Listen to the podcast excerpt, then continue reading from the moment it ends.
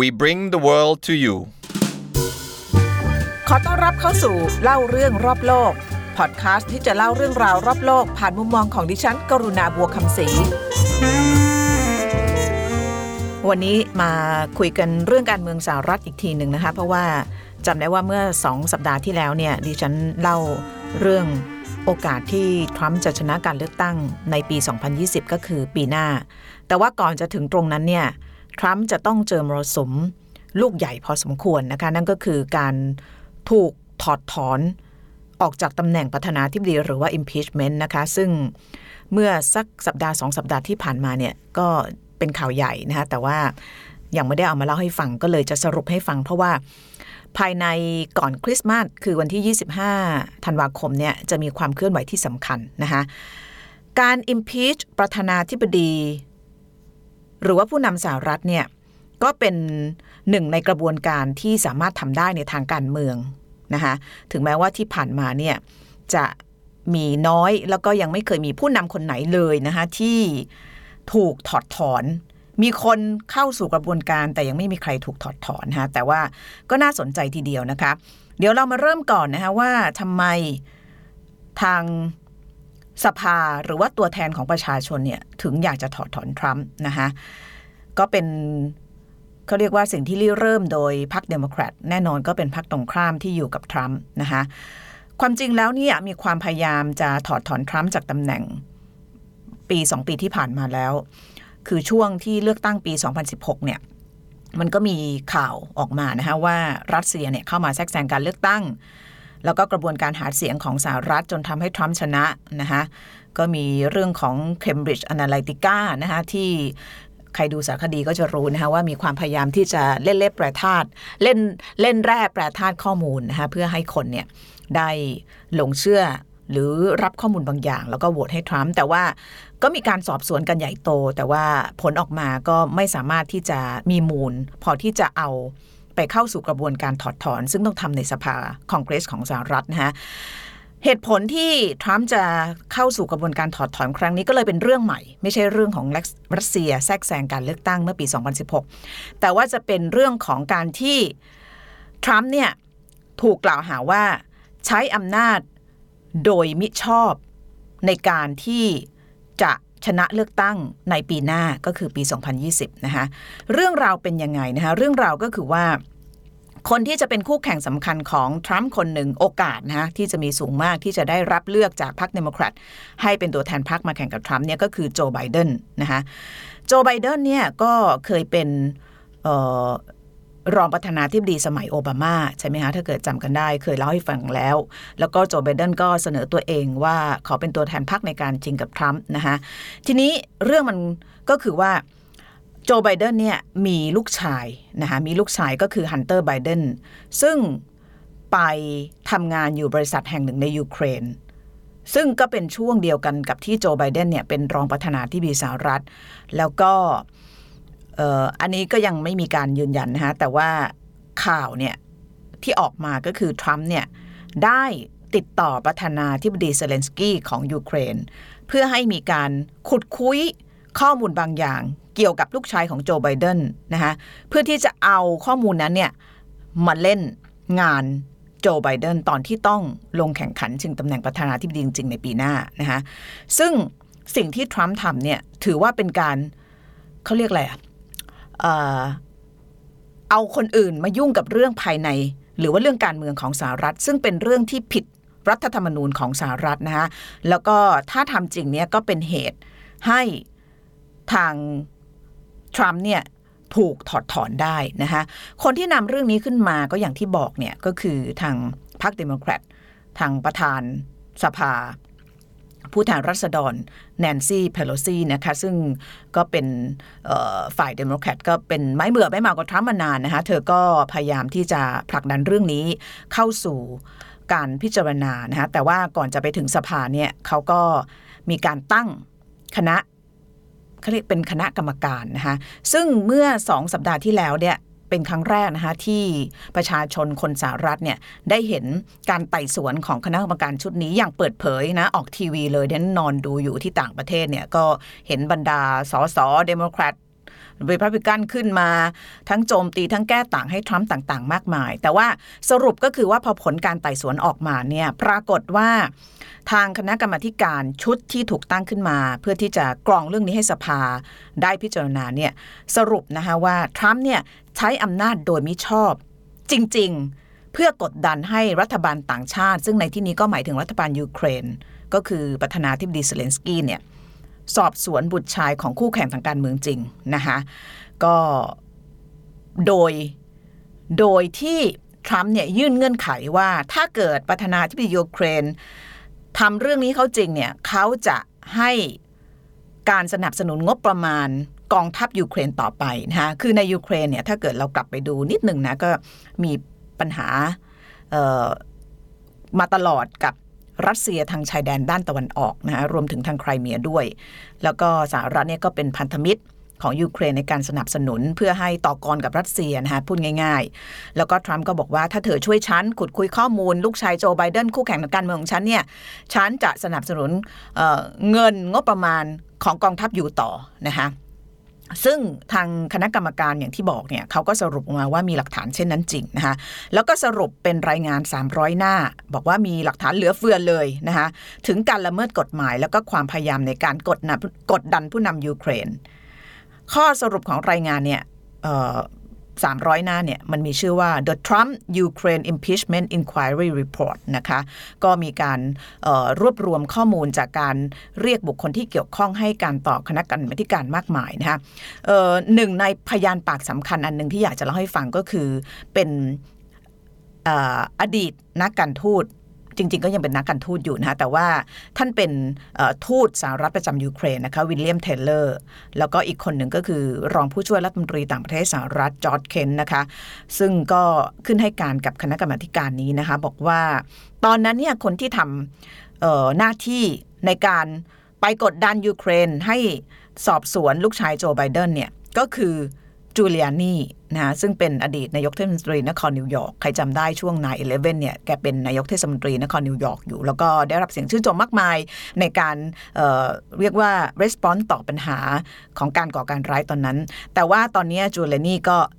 จูเลียนีนะจูเลียนีเขาก็มาทำงานเป็นมือเป็นไม้ให้ทรัมป์นะคะแล้วก็บอกว่า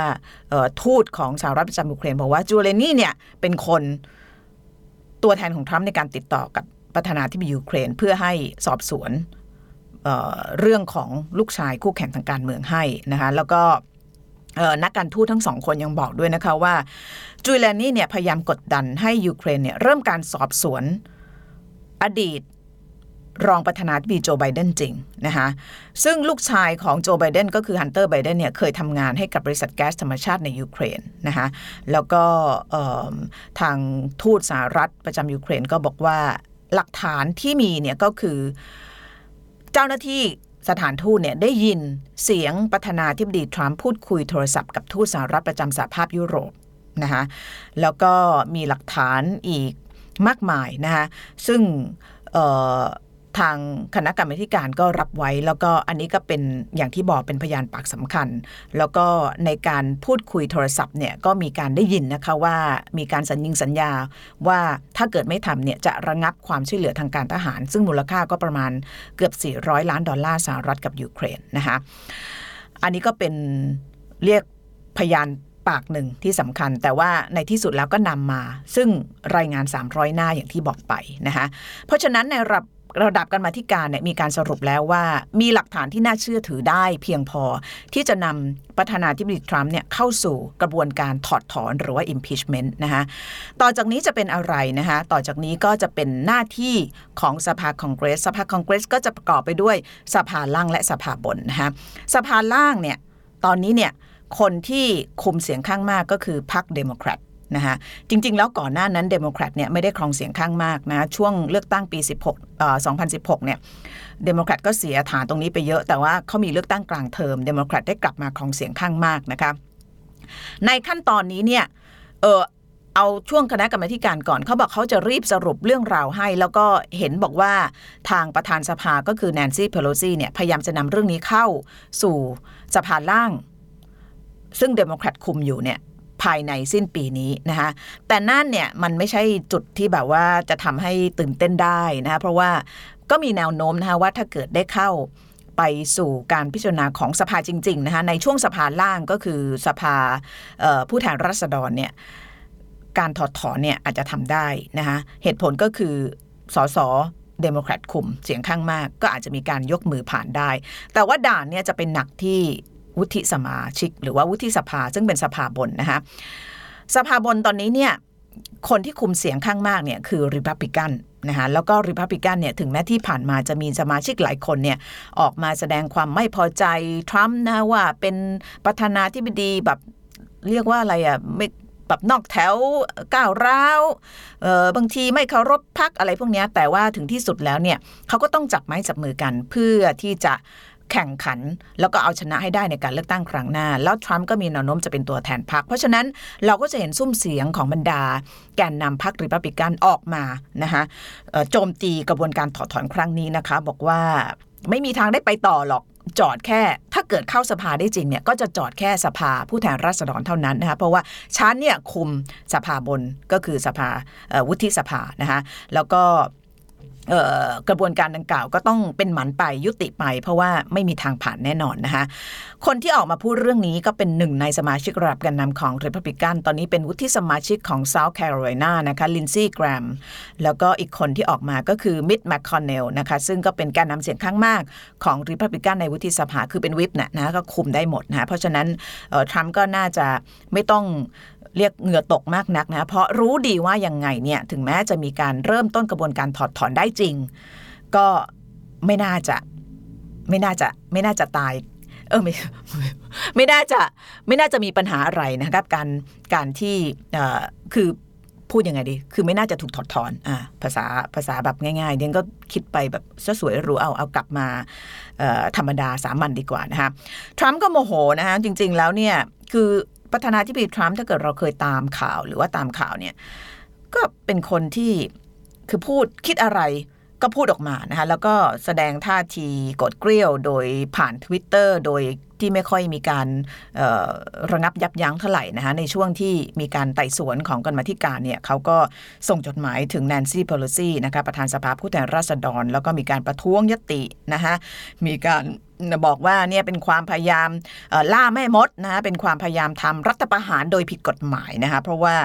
ทำก็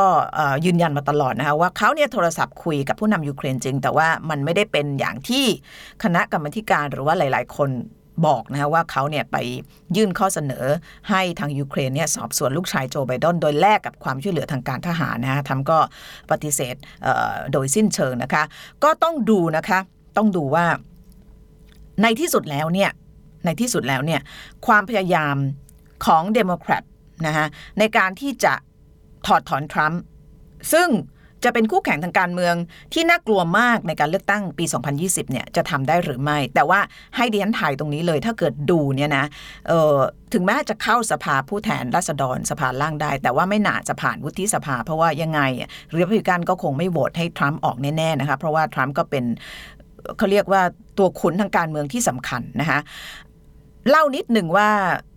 การถอดถอนเนี่ย จริง ๆ แล้วลงรายละเอียดนิดหนึ่งว่าอะไรคือ impeachment หรือการถอดถอน ตัวเองได้เคยได้ยินคำนี้ แล้วก็เคยเห็นกับตาตัวเองครั้งแรกเนี่ยก็ตอนบิลคลินตันจำได้ไหมคะบิลคลินตันเนี่ยเป็นประธานาธิบดีสหรัฐ จริงๆสองสมัยแล้วก็ความนิยมสูงมากนะคะ เพราะว่าแกก็ทำให้เศรษฐกิจอเมริกาเนี่ยเจริญรุ่งเรืองตอนนั้นจำได้อเมริกาแบบเฟื่องฟูในเรื่องเศรษฐกิจมาก แล้วคลินตันก็เป็นผู้นำที่ต้องบอกว่าคนรักแล้วก็เคารพ ชื่นชอบมากที่สุดคนหนึ่งถ้าวัดจากโพต่างๆ ที่ออกมานะคะแต่ว่าแกไปเสียเรื่องผู้หญิงนะคะจำได้ไหมโมนิก้าเลวินสกี้นะคะซึ่งเป็นเด็กฝึกงานในทำเนียบขาว ก็มีข่าวออกมาบอกว่าแหมมีเขาเรียกว่าการประพฤติผิดศีลธรรมกันใน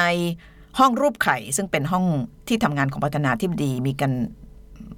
ลงรายละเอียดไปนะว่า ใช้ oral sex นะฮะให้เด็กฝึกงานทำนู่นทำนี่ให้นะฮะแล้วก็เกิดกระบวนการถอดถอนขึ้นจริง แต่ว่าตอนนั้นเนี่ยปรากฏว่าเดโมแครตนะฮะเดโมแครตซึ่งคุมสภาอยู่นะฮะก็ไม่ผ่านให้นะฮะคลินตันก็เลยรอดตัวไปในคราวนั้นนะคะต้องบอกว่าในประวัติศาสตร์ของสหรัฐเนี่ย ยังไม่เคยมีประธานาธิบดีคนไหนที่ถูกปลดจากตำแหน่งเลยนะคะคนที่เคยถูกยื่นถอดถอนเนี่ยนอกเหนือจากบิลคลินตันแล้วเนี่ยก็ยังมีอีกคนหนึ่งนะคะก็คือไม่ใช่ริชาร์ดนิกสันนะคะรู้ว่าจะทายริชาร์ดนิกสันมีคนทายริชาร์ดนิกสันเยอะนะคะแต่ริชาร์ดนิกสันเนี่ยลาออกเองค่ะ ไม่ได้ถูก impeach นะคะคนที่ถูก impeach เนี่ยก็คือแอนดรูว์จอห์นสันนะคะเป็นประธานาธิบดีคนที่ 17 ของสหรัฐ ตอนนั้นเนี่ย เหตุผลที่ทางสภาลงมือ impeach หรือว่าถอดถอนเขาเนี่ย เพราะว่าเขาไปปลดรัฐมนตรีกระทรวงการสงครามตอนนั้นก็คือเอ็ดวินสแตนตันซึ่งไม่เห็นด้วยกับนโยบายของท่านผู้นำนะคะก็เลยปลดแล้วก็มีการยื่นเรื่องนี้เข้า